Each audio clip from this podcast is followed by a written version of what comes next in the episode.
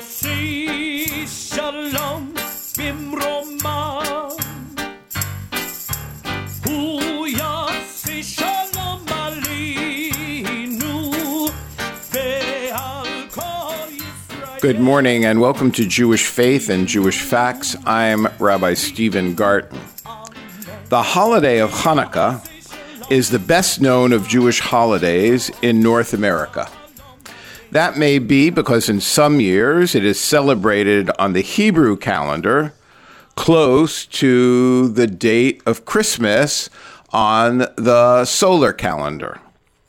It may be because many know that, like Christmas, it is a holiday of giving of presents and receiving of presents, primarily for children. It is a holiday of children's songs, pageants, and storytelling. It is a holiday of family gatherings, and so it is usually well known. But what is less known is the confusing and contradictory stories told about its origins. This morning, I'm going to share with you at least three versions of the Hanukkah story in hopes of sharing with you how this non-biblical holiday, a story not found in the Hebrew scriptures, but found in the Book of Maccabees, Maccabees 1 and 2, and then in the later rabbinic material known as the Gemara, has emerged as a minor holiday, but celebrated with major intentionality. So let me begin with the most traditional retelling of the Hanukkah story. Most of this material I'm going to share with you comes from a website of a Hasidic movement known as Chabad. More than 2,000 years ago, there was a time when the land of Israel was part of the Syrian Greek Empire, dominated by Syrian rulers of the dynasty of the Seleucids. The Seleucids were one part of the Greek Empire that had emerged after the death of Alexander the Great. In order to relate the story that led up to Hanukkah, let's start with Antiochus III, king of Syria, who reigned from about 222 to 186 before the Common Era. He waged war with King Ptolemy of Egypt over the possession of the land of Israel. Antiochus III was victorious, and the land of Israel was annexed to his Seleucid Empire. At the beginning of the reign, he was favorably disposed towards the Jews and accorded them some privileges. Later on, however, when he was beaten by the Romans and compelled to pay heavy taxes to Rome, the burden fell upon the various peoples of his empire, who were forced to furnish the heavy gold that was required of him by the Romans. When Antiochus III died, his son Seleucus IV took over, and he increased the oppression upon the Jews living in Israel. Added to the troubles from outside were the grave perils that threatened Judaism from within.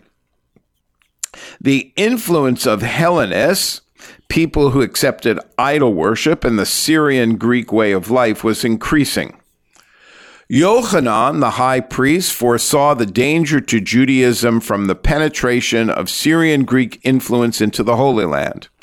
For in contrast to the ideal of outward beauty held by the Greeks and Syrians, Judaism emphasized truth and moral purity as commanded by God in the Holy Torah.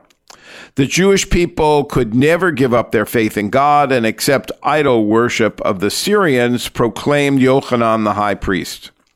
Yochanan was therefore opposed to any attempt on the part of the Jewish Hellenists to introduce Greek-Syrian customs into the land.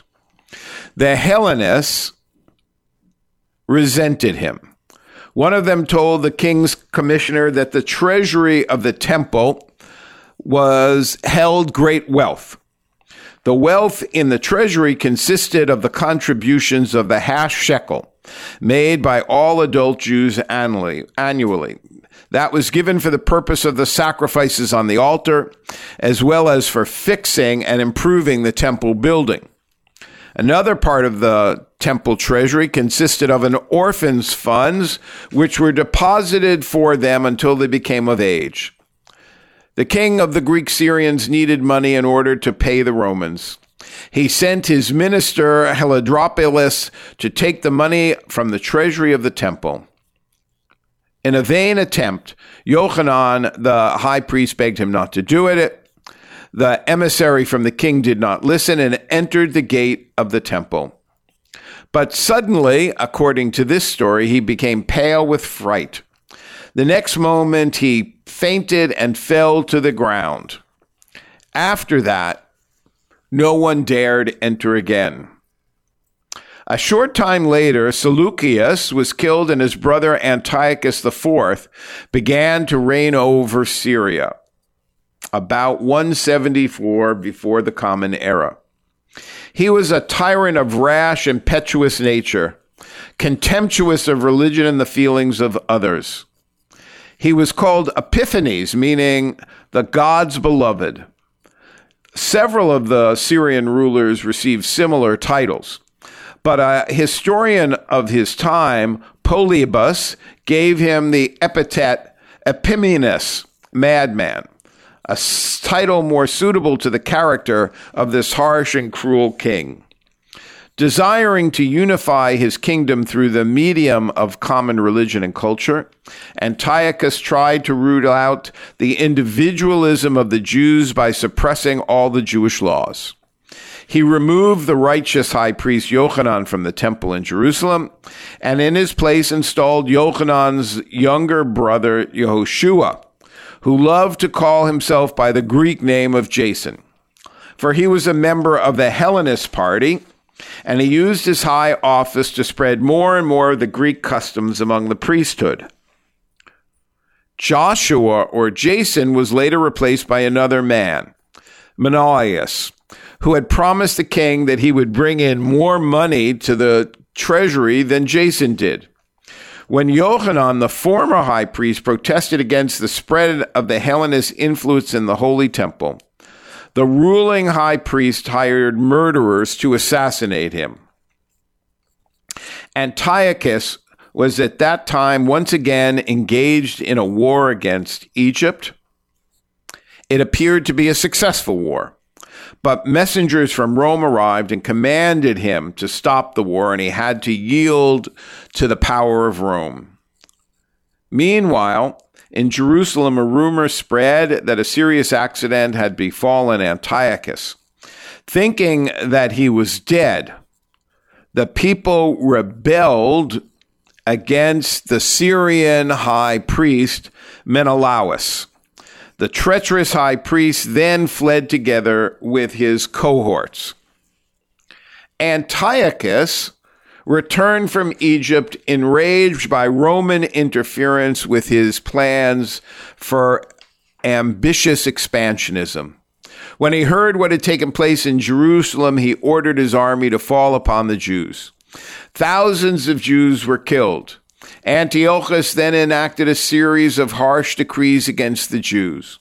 Jewish worship was forbidden. The scrolls of the law were confiscated and burned. Sabbat, rest, and circumcision and dietary laws were prohibited under penalty of death. Even one of the respected elders of that generation, Rabbi Eliezer, a man of 90, was ordered by the servants of Antiochus to eat pork so that others would do the same. When he refused, they suggested to him that they pick up the meat to his lips to appear to be eating it. But Rabbi Eliezer refused to do even that and was put to death. There were thousands of others who likewise sacrificed their lives. The famous story of Hannah and her 7 children happened at that time. Antiochus' men went from town to town, from village to village, to force the inhabitants to worship pagan gods. Only one refuge area remained, and that was the hills of Judea with its caves. But even there did the Syrians pursue the faithful Jews, and many Jews died a martyr's death.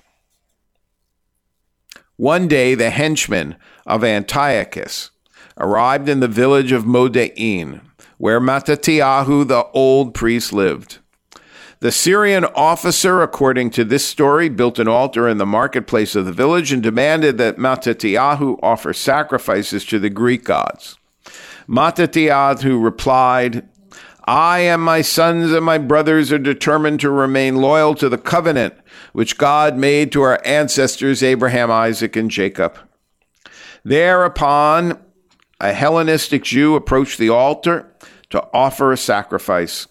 Mattathiahu grabbed his sword and killed him, and his sons and friends fell upon the Syrian officers and men. They killed many of them and chased the rest of the way. They then destroyed the altar that had been built in Modi'in.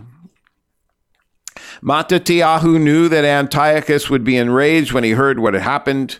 He would certainly send an expedition to punish him and his followers. Therefore, Mattathiahu left the village of Modi'in and fled together with his sons and friends to the hills of Judea. All loyal and courageous Jews joined them. They formed legions, and from time to time they left their hiding places to fall upon enemy detachments and outposts, and to destroy the pagan altars that were built by order of Antiochus. Before his death, Mattathiahu called his sons together and urged them to continue to fight in defense of God's Torah. He asked them to follow the counsel of their brother Shimon the Wise. In waging warfare, he said, the leader should be Judah the Strong.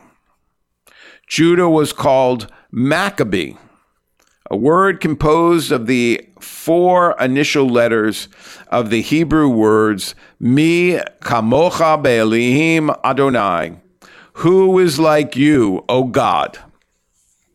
Antiochus sent his general Apollonius to wipe out Judah and his followers, the Maccabees.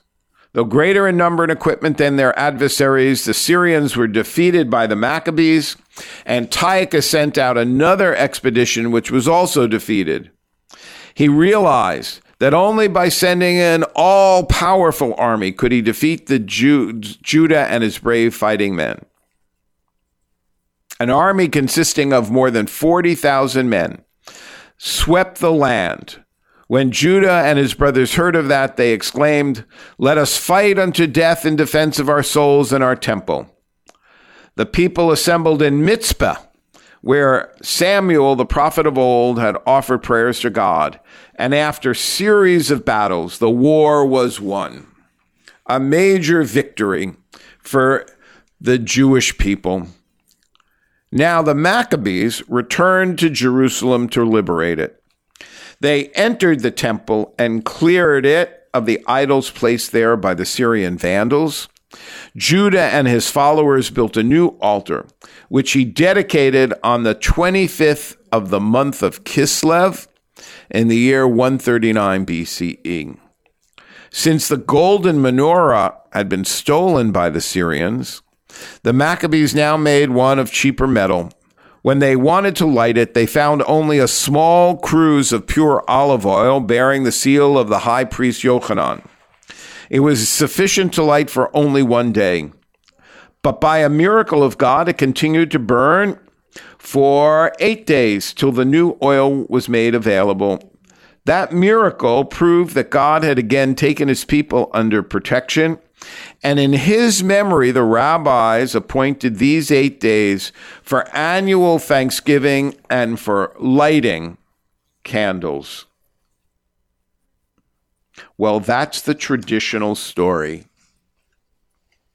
That's the story that if you asked your Jewish friends, they are more than likely to tell you. But as one radio announcer once said, that's not the whole story. So now I want to begin with a different understanding of the Hanukkah story. and you will see how Jewish religion, Jewish faith, and Jewish facts interact with each other and interact with some other surrounding issues of calendarization to produce the holiday of Hanukkah. The real story of Hanukkah begins with a revolt for reasons that would resonate today: gross inequality and religious coercion. Rather less well known is that the holiday originally had nothing to do with the miraculous oil supply, but rather involved ousting foreign ruling and slaughtering Hellenized Jews. Back in the days before the Maccabean Revolt, Judea was semi-autonomous, but firmly under the control of the Seleucid Empire, led by Antiochus IV Epiphanes. The moneyed elite of Judah had become largely Hellenized, taking up the dominating culture of the day. But not everyone enjoyed the comforts of modernity. The inequality led Jewish zealots to oppose the sweeping cultural changes in Judea. The alarmed Hellenized Jews called for the emperor's help, and the emperor did send Jew troops to enrich Hellenization even further. Thus, the war known to history as the Maccabean Revolt began. After some years of guerrilla warfare under the leadership of Judah Maccabee, Jewish independence was regained. Jerusalem was freed, the Hellenized Jews were slaughtered, and the temple was rededicated. By the way, the slaughtering of the Hellenized Jews was done by the Maccabees. That, we are told, took place on the winter solstice on the 25th day of Kislev in 160 before the Common Era. The latter book of Maccabees 2, written in Alexandria in Greek in 124 BC, tells us the holiday was celebrated as a second Sukkot. That may clearly explain why the holiday lasts 8 days. That is simply the length of Sukkot, which is a harvest festival. And possibly Hanukkah began as one as well. Some scholars suggest that the holiday coincides with the end of the olive oil making season, which could explain the oil-centeredness of the holiday. Moving much later in time, into the first of the rabbinic books known as the Mishnah, which was completed in 220 of the Common Era, almost 100 years later, but encompasses tradition spanning generations, Hanukkah is mentioned only in passing. There is no special section. Some think that because it wasn't an important holiday back then. Others suggest that Hanukkah was so widely celebrated that it wasn't even worth mentioning. So what does the Mishnah tell us? It is that messengers were sent out to far reaches to tell the people in advance when the holiday was to be celebrated. During the celebration, mourning practices were forbidden and special Bible portions were read. There is only one reference to candle lighting, and even that is in the context of a very small legal matter. The bottom line, the defendant was not found liable for damage caused by a fire he accidentally started when lighting a candle at the entrance to his shop for Hanukkah. No mention of the miracle. Little or no mention of Judah Maccabee.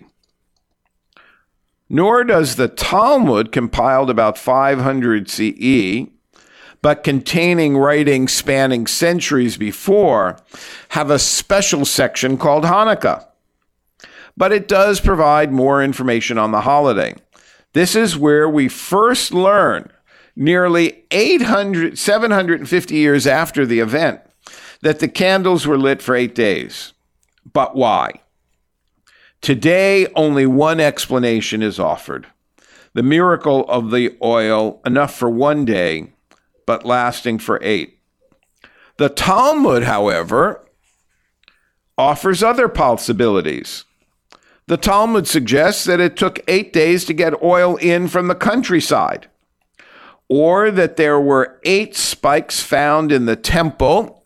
That's what it says in the Book of Maccabees, written about the same time, which were converted into a menorah. The 8-day progression of the candle lighting also appears in the Talmud for the first time. But today's practice of starting with one candle and a lighter candle, known as the Shamash, and building to 7 and the Shamash was not necessarily the norm. That is the norm introduced by the Pharisees, that each day an additional candle should be lit. But the Sadducees argue that one should start with a full menorah and take one away each day. And as usually the case, Rabbinic Judaism sided with the Pharisees. During the time of late antiquity and the early Middle Ages, the liturgy of the holiday, of which there was no liturgy in rabbinic time, started to take form. Several prayers were composed for the holiday. One is entitled Al Hanisim, about the miracle. The anonymous composer of this prayer was led to error by a book on the Maccabees called Megillat Antiochus, which is riddled with factual mistakes about this holiday. The song Moatzur, which is traditionally sung after the candle lighting, was composed in the 13th century.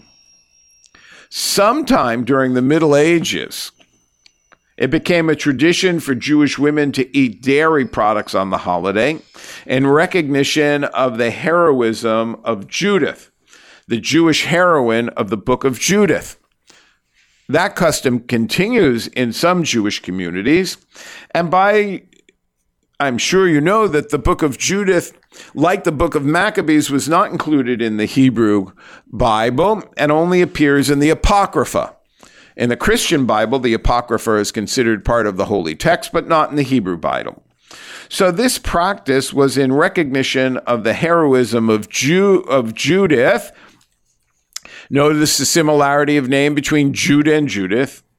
And Judith had become associated with the Maccabees, even though according to the account of the apocryphal Book of Judith, she lived hundreds of years before them.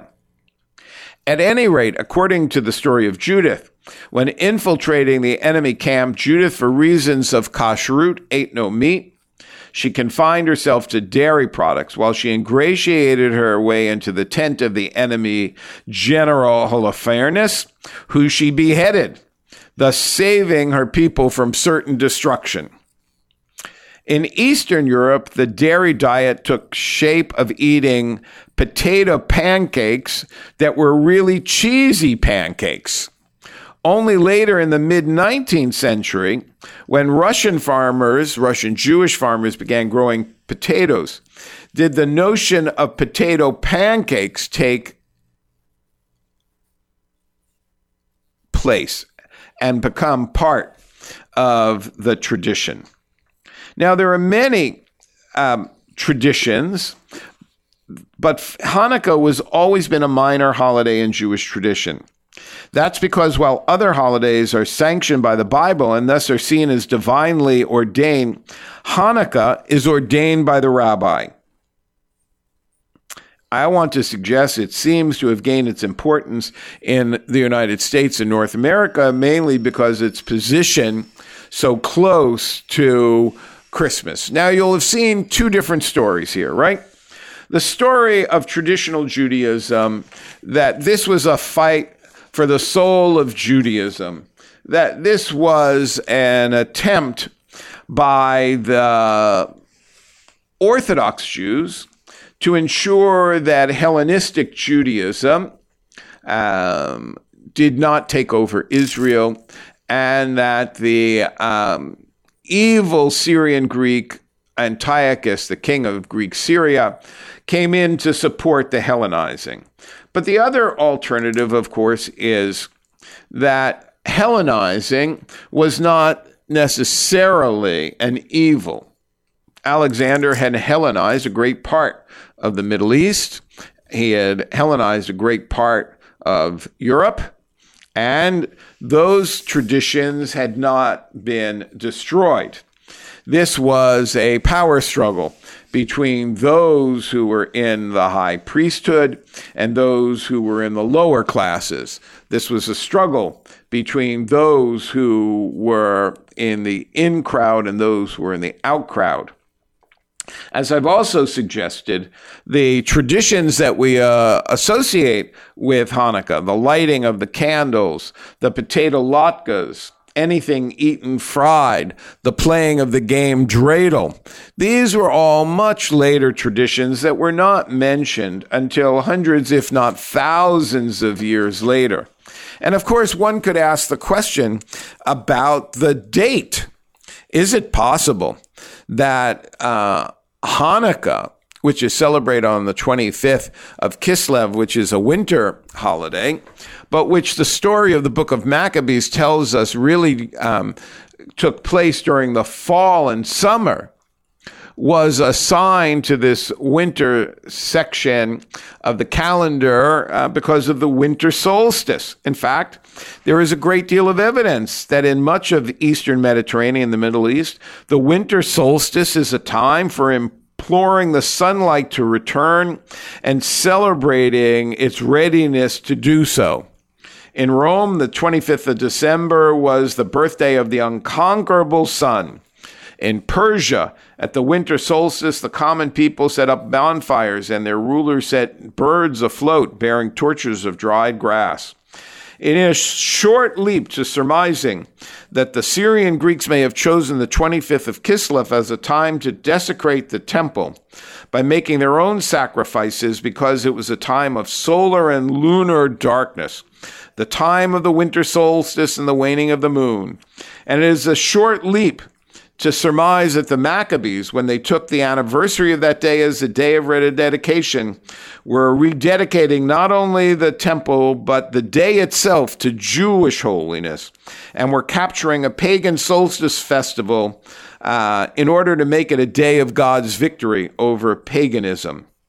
Even the lighting of candles for Hanukkah fits the context of surrounding torchlight honors for the sun. Hanukkah. It will be celebrated beginning December 11th in the evening, December 12th in the evening, December 12th in the evening of this year, and Jews will gather around their menorah, and they will only tell one story, the story of the miracle, the story that's repeated in the prophetic version, not by might, not by power, but by my spirit alone, says the Lord. For Jewish Faith and Jewish Facts, I'm Rabbi Stephen Garten. Have a good day and shalom.